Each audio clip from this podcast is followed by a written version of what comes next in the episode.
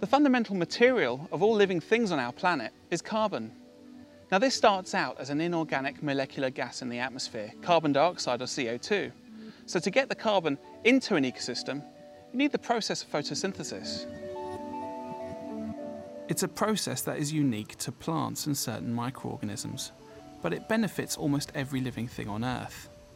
Photosynthesis is how plants make their food, using a simple set of ingredients. Sir David Attenborough described it as the very basis of life, so let's leave it to him to explain how it works.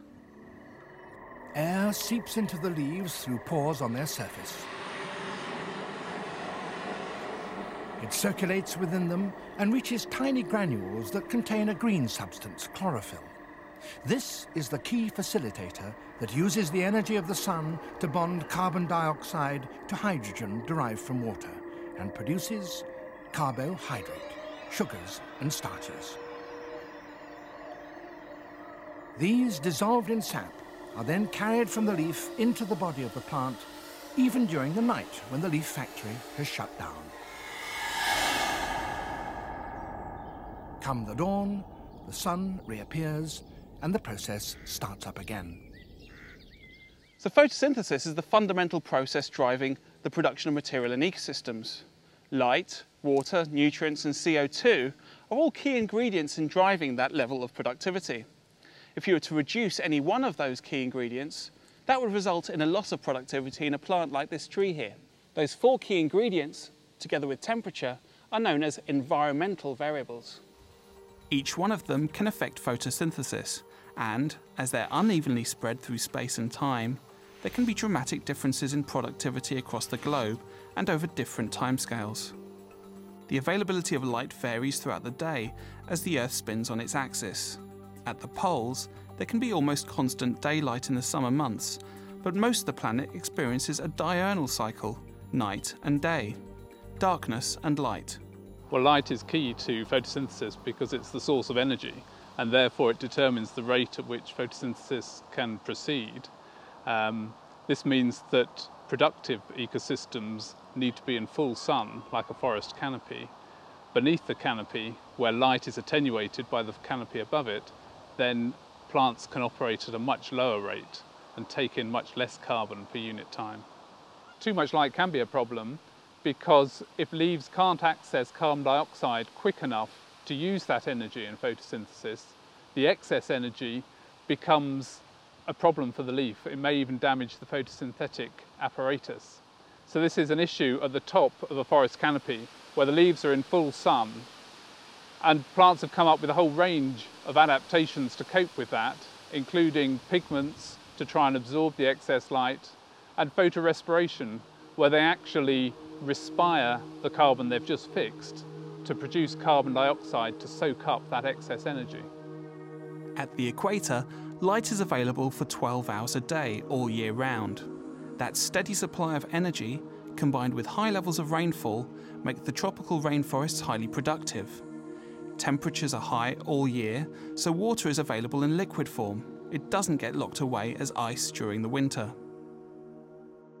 In other parts of the world, there's a different mix and cycle of environmental variables. In temperate regions, where the seasons are more pronounced, production takes place in spring and summer, when there's the most sunlight and the warmest temperatures. This cycle of production through the seasons can vary year by year, and we can see a record of the variations in tree rings, with the wider rings showing warmer summers. In dry, arid areas of the tropics, it's not light that's the issue. It's the availability of water that limits production. Perhaps the most powerful way to show how water limits production is to look at what happens when a desert gets wet. And that happens on a huge scale in the area of the Kalahari Desert known as the Okavango Delta. These remarkable images were filmed by the BBC programme Planet Earth. As water flows into the delta, the landscape is transformed. With the water comes life. Plants can once again produce carbohydrates through photosynthesis, converting CO2 and water. What was once a barren desert is now a wildlife oasis. This is an extreme example of water limitation and the relief water can bring to a dry ecosystem.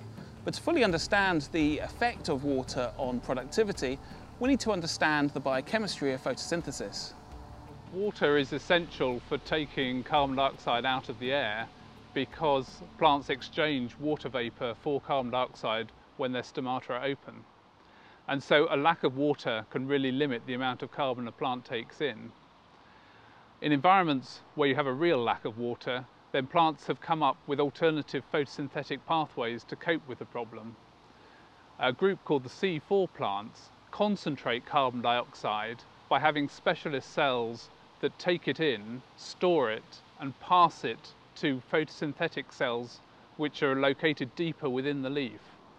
And by doing that, they're supplying those specialist cells with enough carbon dioxide that they can utilize light to its um, full without the risk of excess light damaging the apparatus. C4 plants tend to occur in dry environments in high light, so savannas would be the most typical natural environment for them. And plants that have evolved in that sort of savanna environment are quite often used as crop plants, such as maize and sugarcane and sorghum.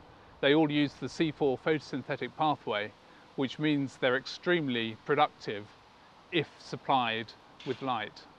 Taking that one step further, an even more extreme adaptation is cacti and succulents that only take up carbon at night.